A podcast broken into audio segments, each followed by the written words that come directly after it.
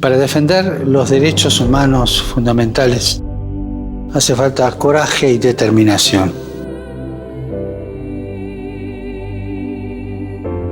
Me refiero a oponerse activamente a la pobreza, a la desigualdad, a la falta de trabajo, de tierra, de vivienda, de derechos sociales y laborales. Piensen que muchas veces los derechos humanos fundamentales no son iguales para todos. Hay gente de primera, de segunda, de tercera y de descarte. No, tienen que ser iguales para todos. Y en algunos lugares defender la dignidad de las personas puede significar ir a presión, incluso sin juicio, puede significar la calumnia.